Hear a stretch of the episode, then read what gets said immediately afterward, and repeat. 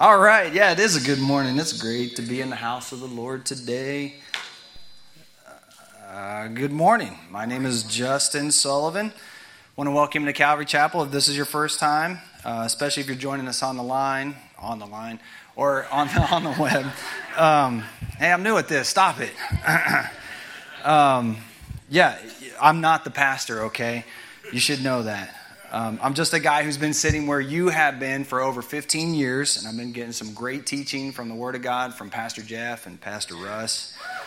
Yeah, give it up, man. Uh, Calvary Chapel is known for the teaching of truth. And in fact, that's my favorite distinctive about this church. Is why I've come for over 15 years. It's the unapologetic, book by book, chapter by chapter, verse study of the Word of God. Which is why, if you don't have a Bible in your hands, Dave's been waiting so patiently. We'd like to get one into it right now. So get your Bibles. Everybody's got your Bible. We've got a great, I've got a great appetizer. I've got a great appetizer. The Lord has a great appetizer for you this morning. And you're going to find the book of Psalms, uh, chapter 138. And we're going to do something together. We're going to read Psalm 138, verse 2 together because the Word of God is exalted in this place. Amen. How many of you know that God esteems His word more than His name? All right, Psalm 138, verse 2. Let's read it together, out loud. You guys with me? I will worship toward your holy temple and praise your name for your loving kindness and your truth, for you have magnified your word above your name. Hallelujah. Okay, yeah, we see David praising God for God's loving kindness and his truth. And I think what a great litmus test that you should have when you walk into a church. You should find God, you come expecting God's loving kindness and you expect His truth. Um, but um, that's what I think you'll find here at Calvary Chapel of Joplin, right? God's loving kindness and His truth. And God's name is to be honored. We understand that, like, taking the Lord's name in vain, that's a sin, right? Uh, but there is an unpardonable sin, right? There's the, the blasphemy of the Holy Spirit. Um, that is a sin that is not forgiven. Um, that's the one that'll keep you out of, of heaven. And uh, that's the, the blasphemy of the Holy Spirit isn't taking the name of the Lord in vain. No, that's um, denying what the Holy Spirit says about Jesus to be true because not believing Jesus is who he says he is will keep you dead in your sins and, and out of heaven forever. And Jesus is key, right? You have magnified your word above your name. Remember how the Gospel of John goes? Um, in the beginning was the Word, and the Word was with God, and the Word was God. For you have magnified your Word above your name. And we love the Word of God here at Calvary Chapel, Joplin. Amen? Amen? Because it is all about Jesus. I mean, He's the way, the truth, and the life. Amen? And this platform, this, this uh, position of teaching, is a tremendous responsibility. And I feel that. So, picture, if you will, when Pastor Jeff comes to you, or when he came to me and he asked me, How would you like to stand in and teach for me? And I think, I think my reply was something like, Well, I'm not comfortable. And uh, as I heard those words come out of my mouth, in my head, in my mind, I heard something to the extent of, like, Well, boy, do you think Jesus was comfortable on the cross? Or was Daniel comfortable in the lion's den? And to be sure, Jeff didn't say these words to me. I was, I was thinking them. I've heard these words before from someone who was trying to use them to motivate somebody to get out of their comfort lane. So before I could say no, I accepted this challenge. You see, my Monday through Friday job, I'm a, I'm, I work in PT, and that's physical therapy, but to some it's called pain and torture. Um, and that's right. I do torture people for a living, and it seems that the Lord seemed fit that I would have one more day this week to do that. So, sorry about your pain, but it's not about our comforts, is it, right? So, our pains, adversities, our trials, and hardships can be used for our good. And these usually drive us to our loving Creator. But oh man, do we love our comforts. So, it is with selfish reasons, like that I'm standing here and deciding to go through this today because I want to be used by God. And so you're going to have to really believe that God can use anybody. Okay? So let's pray. Oh, God, Heavenly Father, I want to thank you for your word today. And I pray that you would anoint me to teach your word. And I want you to cancel the fallible man so that anything that I say that is not that is that is contrary to your truth, may it not take any root, but speak to us by the power of your Holy Spirit and exalt your word in this study. May Jesus be glorified. And it's in his name we pray. Amen. Okay, yeah, a couple of weeks ago, uh, Calvary Chapel Joplin hosted the Build Back Biblical Conference. And uh, raise your hand if you were able to attend that. That's quite a lot of hands, right? Um, this was uh, a conference that uh, was put on by the Turning Points organization, which is a political one. Um, and they seem to feel the they, they seem to think that we the church needs to be more involved um, in the political sphere, right? Um, and I attended this conference, um, and it spoke to me, right? That it kind of reminded us that attended this conference that freedom and liberty were really God's ideas. Okay, and I, had heard all this before about how America was a Christian nation and that the founding fathers uh, were really a God fearing bunch. Um, that the ideas that formed the Constitution were really birthed from biblical truths. And there was a lot of prayer that went into uh, the penning of the Constitution. But this time, I think it really sank in for me that, that America did start as a Christian nation.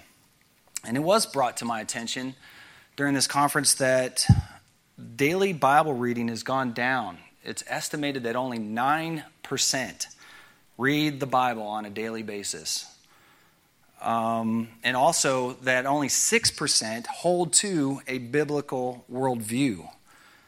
Now, there are only two choices when establishing morality there is what I say is right, okay, and then there's what God says is right. And there's two types of people there are those who fear God and those who don't. And I think you all can see uh, how all of this is playing out today in our culture, right? Most people are seemingly doing what is right in their own eyes, and that is a formula for wickedness. Today, I would like us to compare our biblical worldview. Us, maybe you guys represent the six percenters. I know uh, if you've been attending Calvary Chapel for a long time, you do hold to a biblical worldview and you represent those who want to do what God says is right. You want, I mean, you fear God, right? And then we're going to compare our view to, let's say, the secular humanist view, which is they have no fear of God. Uh, they don't believe that they need God to be moral. And they're a group um, that is just doing what is right in their own eyes. So, really, two, two types of two groups of people, if you will. The God has said group, that's, that's us and the Did God Say people. And this Did God Say movement is nothing new, right? It's been going on since, uh, since the book of Genesis when Satan himself, um, clouding the truth, speaking lies to, to or half truths to Eve, questioning her and asking, Has God indeed said, You shall not eat of every tree of the garden? And this is Satan's playbook all along, and it hasn't really changed to this date. I mean, his native tongue is lies and deceit. He's still wanting to become God, and his game is full of deception and error, and it totally lacks humility. It's full of pride. Have you guys seen anything like that going on in culture today? Exactly. See, look, if you're not seeking the truth, you can fall prey to this as well. You can be made numb in the surrounding lies and drowning in the fake news and the false narratives that are out there and, and live amongst the cultural norms. We've got to wake up and we've got to wake others up, Christian. We're going to take a look at four basic philosophical questions and see how each worldview stacks up uh, against each other. These philosophical questions are origin, pertaining to origin, meaning, morality, and destiny. Um, these are meaningful human heart questions or questions of the human heart, which we're all trying to find answers to. You know, how do I know? I mean, where did I come from? You know, what am I here for? What's my purpose? Um, how do I tell what's right and what's wrong? And what happens after this? I mean, what happens when I die? And us Bible believing, biblical worldview people hold to uh, this that God's word is infallible. And this is known as the, the doctrine of um, biblical inerrancy, which states that the Bible is without error, without fault in all its teachings, or at least that the scripture in its original manuscripts does not affirm anything that is contrary to fact. See, we believe that the Bible is a special book. It includes 66 books, actually, from over 40 separate human instruments that were inspired by the Holy Spirit to pen one fascinating love letter to all of humanity from their Creator. And there's been no other book like it in human history that has been scrutinized so much as the Bible has. It's almost as if the forces of darkness recognize that. Um, that they can't stand it. Uh, it. They almost recognize that it's that is powerful. And remember, our Constitution and uh, this country was birthed out of biblical ideas and truths. And our government was formed for the purpose of protecting life and liberty. But Satan loves twisting and concealing the truth, for he comes to steal, steal, kill, and destroy. And it feels like his time is getting shorter because apparently he's not, I mean, he's not even really trying to conceal the truth anymore. It's like the, the lies and errors are just, I mean, they're just obvious. Am I crazy or not? Okay. We're going to turn into our Bibles now in 2 Timothy chapter 3. This is where we're going to be spending the bulk of our time. So go ahead and make your way to the book of 2 Timothy chapter 3. I'm not going to make it make you read it. My New King James Version title of this chapter is called Perilous Times and Perilous Men. But know this that in the last days perilous times will come for men will be lovers of themselves, lovers of money, boasters, proud, blasphemers, disobedient to parents, unthankful, unholy, unloving, unforgiving, slanderers, without self control, brutal, despisers of good, traitors, headstrong, haughty, lovers of pleasure rather than lovers of God, having a form of godliness but denying its power, and from such people turn away. Wow, that's, um, that's one long run on sentence right there, followed by an abbreviated one. And I want you to guys sometime try to do that with one breath. Um, but, uh, and from such people turn away, lovers of pleasure rather than lovers of God, having the form of godliness but denying its power. That pretty much sums up the other group, right? Uh, the secular humanists. And from such people, we should turn away. Let's get into these questions of the human heart, starting with the, with the question of origins. Where did, where did we come from? How did things come into being? Well, from their point of view, in the beginning, nothing. Okay? Nothing created and fine tuned, orchestrated, and ordered everything. But even the Greek philosophers saw that there had to be a mind behind the universe because of everything that they saw this mind, however, they believed was just an impersonal force. Um, they called it the logos, um, L O G A S. And it's where we get the word logic, because it's logical to conclude that nothing can do nothing. So there must have been something. And John, in the Gospel of John, we read it earlier, um, picked up on this concept when he wrote through the inspiration of the Holy Spirit. In the beginning was the Word, and the Word was with God, and the Word was God. And biblically, you guys know what the word is in Greek. It's the word logos, L O G O S. Um, the word is a personal mind. I'm sorry, infinitely more personal. And the word became flesh and dwelt among us. His name is Jesus. In Colossians 1, verse 15 through 17, he is the image of the invisible God, the firstborn over all creation. For by him all things were created that are in heaven and uh, that are on earth, visible and invisible, whether thrones or dominions, or principalities or powers. All things were created through him and for him, and he is before all things, and in him all things consist of. God is pure, infinite existence through whom all things consist of. You see, Christians, we know the who that created all things, Their argument goes like this We don't have to know the who because we figured out the how. Really, really, nothing made everything. That's not a how, gang. You and I have more creative power than nothing. I mean, everything that has a beginning needs a cause. The universe had a beginning. Therefore, the universe must have had a cause. I mean, if you break the word universe down for a second, uni, which means one, verse can mean spoken word. You put them together, one spoken word, the word universe sounds a lot like what we read in, the beginning in Genesis when God said, Let there be. Their view of origins, nature just caused itself. Um, nope. There's no known natural explanation for the, for, some, for the universe to come out of nothing. Creation, therefore, must be a supernatural event because God is infinitely more than the sum of everything, from the greatest to the smallest. And the secular humanist wants you to believe that life came from non life. I mean, this is the assumption of evolution that life came into existence from nothing. From the goo to the zoo to you, this is an unproven assumption. I mean, think about it, guys. If, if a frog turns into a prince, we call that a fairy tale. But if a scientist says it, they call it a theory and good science. No, no, it's not. It's still a fairy tale, but it takes much longer to tell, and it's incredibly boring. It's not scientific at all, it's just pure scientism, nothing more than science fiction.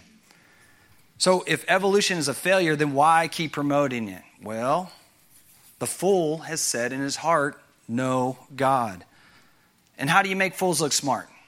Well, you give them a lot of money and a platform, say a university or public schools, to promote the lies often enough so that people start to believe them. It's, it's really sad that this, that this scientism religion of evolution is being taught in public schools, which diminishes the value of kids and causing them to believe that they are nothing more than advanced primates or mere molecules in motion.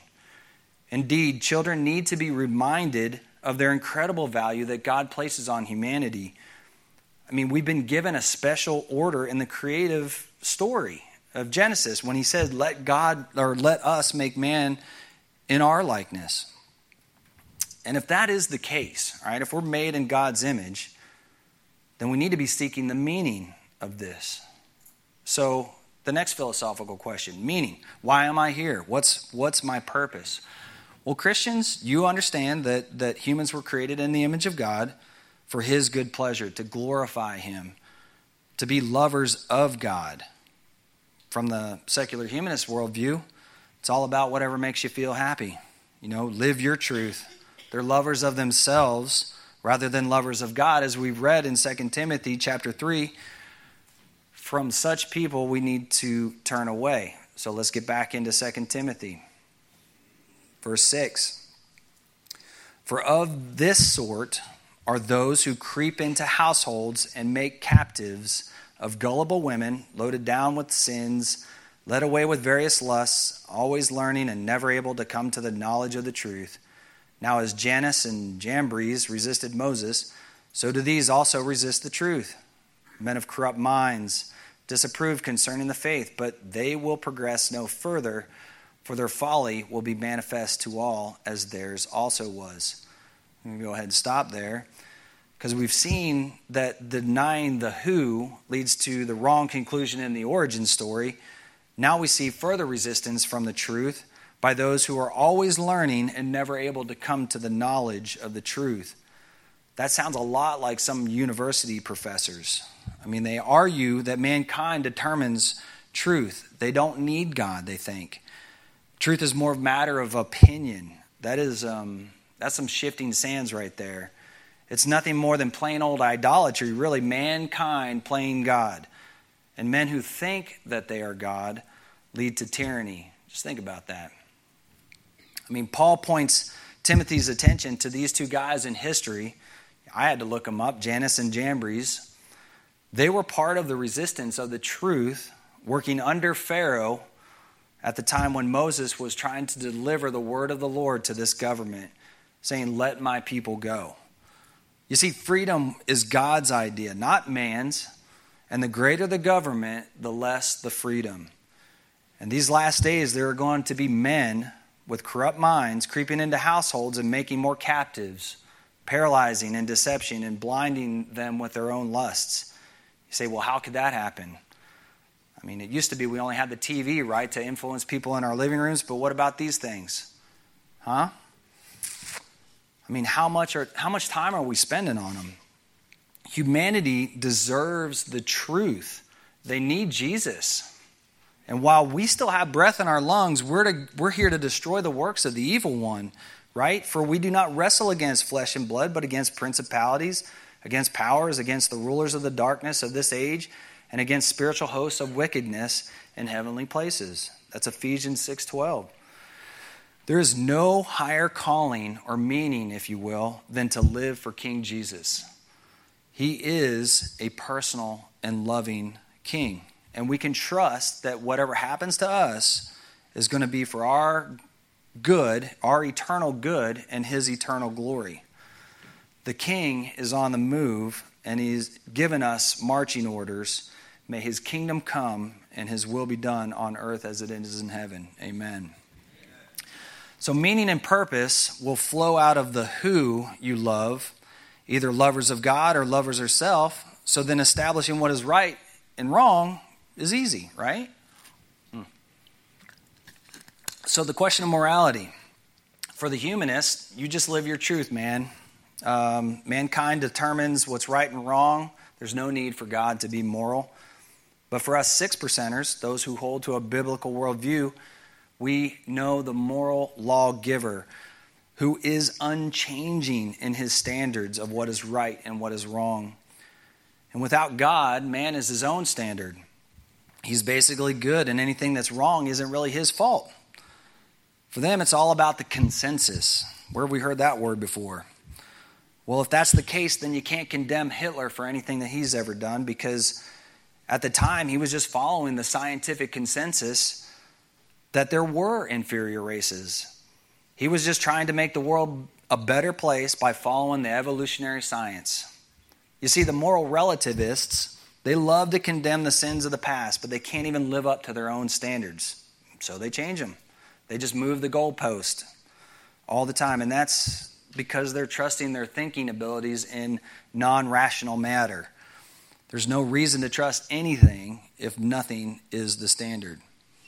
And if they and if we're just molecules in motion, then we're just predestined to uh, or predetermined to obey the laws of physics. We should just close the prisons then because it's not their fault at all. They're just obeying the natural laws. No, the Christian understands that we're created in the image of a rational God who is the moral lawgiver, the standard, uh, who does not change forever. I mean, Jesus is the same yesterday, today, and forever. And God gives us free will, but He expects us to use our free moral agency to do what is right, reflecting God's nature about what He has said is right. In a world without God, there are no human rights. Look, it's no coincidence that when prayer was taken out of schools in 1962, 63, that 10 years later, babies were being killed. And in 1980, the Supreme Court ruled that the posting of the Ten Commandments on the walls of public schools violate, violated the Establishment Clause of the First Amendment because apparently the display of these were essentially religious. I mean, what's been the fruit of that decision, you think? I mean, I'm 49 years old and I've lived through the, uh, the consequences of this deconstruction of the moral laws. And the left says that we have a gun problem. No. Guys, we have a heart problem in this nation. There's no more fear of God being taught to our children because they believe that God doesn't exist. Psalm 14:1 says, "The fool has said in his heart, there is no God. They are corrupt. They have done abominable works. There is none who does good." Let me tell you, it's a fearful thing to fall in the hands of a living God.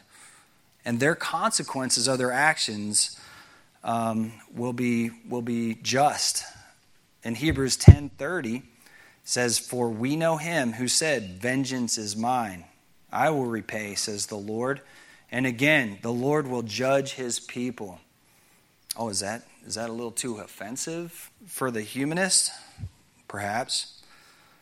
Well, they would say, when has God ever stepped into humanity to judge anything that humans have ever done? Hmm. Let me see. Oh, yeah, there was this thing called the, the flood, the global catastrophe, known as, you know, well, how did we forget that? Well, maybe the forces of darkness are suppressing this truth and unrighteousness. I mean, let's see if you've ever heard this little deception. It goes like this Once upon a time, long, long ago, in a world of billions of years old, an asteroid wiped out the dinosaurs. Fact. Don't question it.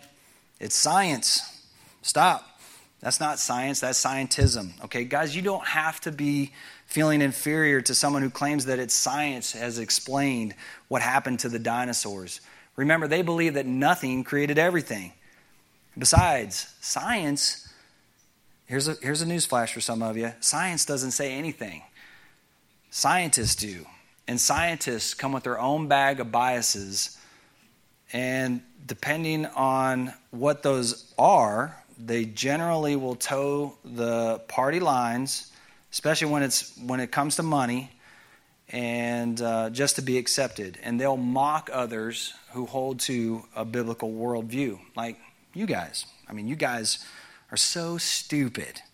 I mean, there's never been a global flood. All right, keep your finger on 2 Timothy and turn over to 2 Peter chapter 3. Be patient because we only got one more philosophical question to look at, but I think you'll get this point. 2 Peter chapter 3, beginning in verse 3. Knowing this first, that scoffers will come in the last days, walking according to their own lusts, and saying, Where is the promise of his coming? For since the fathers fell asleep, all things continue as they were from the beginning of creation. For this they willfully forget that by the word of God the heavens were of old, and the earth standing out of water and in the water, by which the world that then existed perished, being flooded with water. But the heavens and the earth, which are now preserved by the same word, are reserved for fire until the day of judgment and perdition of ungodly men. You see, God is the judge, not man. And God has judged the world before. There are billions of dead things buried in rock layers all over the earth as evidence because every thought of man was continually wicked. And oh, yeah, God will judge the world again. And Jesus said, As it was in the days of Noah, so will it be in the coming of the Son of Man. But it's not going to be with water this time, is it? We have a, we have a promise that God won't do it that way. But did you see it? Reserved for fire until the day of judgment and perdition of ungodly men. So I suppose there's your global warming. It's just going to be a lot worse than they predicted. So that brings us to the conclusion or destiny question, if you will. The, the question of what will happen when I die. And from their point of view, you're just going to be worm food, okay? You're, there's nothing that awaits you. But us six percenters, we've just seen what the future holds for this planet. There's going to be real judgment. We believe in justice, we believe in heaven, we believe in hell. You see, you either embrace God's word or you're going to fall for a mythology or a fairy tale created by man. And I say, let God be true and every man a liar. You see, God will judge the world again. There will be justice, followed by an everlasting peace with Jesus on the throne, a new kind of government with truth and righteousness reigning forever and ever. Amen. So the disciples, they were curious about when this is going to take place, and they asked him, Tell us, uh, when will these things be, right? And what will be the sign of your coming of the end of the age? And Jesus' response is one question. Um, well, Jesus' response to that one question will be yours and mine take home for today. When Jesus answered them, he said, Take heed that no one deceives you. Okay? Deception is the only game in town for the devil and his minions. So we better be wise to it. Now more than ever, we've been engaged in this battle between truths and lies. So let's finish chapter 3 of 2 Timothy with this final little heads up uh, from Paul to Timothy, verse 10. But you have carefully followed my doctrine, manner of life, purpose, faith, long suffering, love, perseverance, persecutions, afflictions, which happened to me at Antioch, at Iconium, and Lystra. What persecutions I endured, and out of them all the Lord delivered me. Yes, and all who desire to live godly in Christ Jesus will suffer persecution. How's that an invitation to come to church today? I don't, I mean, I think we should actually try this with our unbelieving friends. I mean, seriously, because I think people understand that there are lines, clear lines that are being drawn in this world today. And if you're a Christian, you're stuck in it now. Our job is exposing the lies with the truth. And it's time the church got back into the fight so that the darkness can't stand. I mean, the darkness hates the light, error hates truth. But the light never shines out in the world if it just stays remained hidden behind these walls. Okay? Verse 13, but evil men and impostors will grow worse and worse, deceiving and being deceived. But you must continue in all, uh, you must continue in the things which you have learned and been assured of, knowing from whom you have learned them, and that from childhood you have known the Holy Scriptures, which are able to make you wise for salvation through faith which is in Christ Jesus. And here it is, guys Verse 16 All scripture is given by inspiration of God and is profitable for doctrine, for reproof, for correction, for instruction in righteousness, that the man of God may be complete, thoroughly equipped for every good work. You made it, guys. That's it. Karen, if uh, we're going to go ahead and make our way to close, to a close. Karen, if you would. All scripture. Um, so, pertaining to the questions of origin, meaning, morality, and destiny, they're best answered and most logically consistent with our biblical worldview. So, let's go ahead and bow our heads. I would say that if you don't know the way, the truth, and the life, I would encourage you to seek Him because you need Him. You need Him to cancel your sin debt and to give you a new heart I mean, you didn't get to choose the times you were born in, you didn't even get to choose your parents. But now, in this moment, God's given you an opportunity to be born again. And if that's you today, you can just show me who you are by raising your hand. If I see it, you can put your hand back down. But, I mean, hopefully, we all know the truth, and that's why you came seeking more of the truth.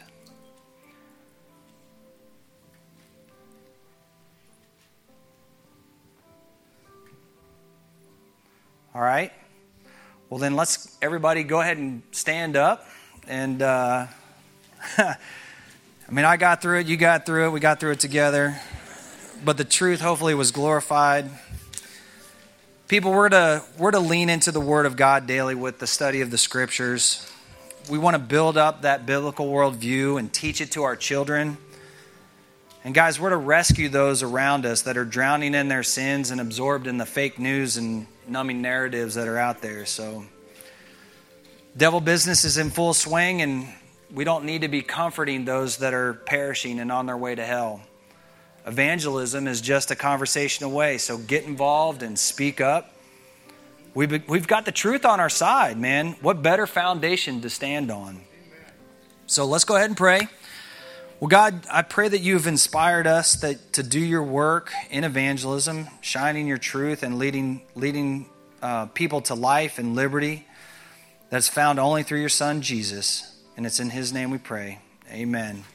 So if you have any need for prayer, that's why all these uh, ladies and gentlemen have sh- uh, showed up down here on the front. And I want to thank you for want to thank Jeff for this opportunity. I mean, I was, it was a lot of work, man. You got to thank your pastor because getting a chance to do this, you get to understand like there's a huge weight and responsibility that comes with this pulpit. It's not, it's not meant for Reader's Digest uh, commentary, um, especially when you love the truth. Um, so pray for your pastor. Pray for this. Uh, pray for this ministry because we represent only six percent. Isn't that a shock? I mean, um, so wherever you are in your community, go let your light shine today.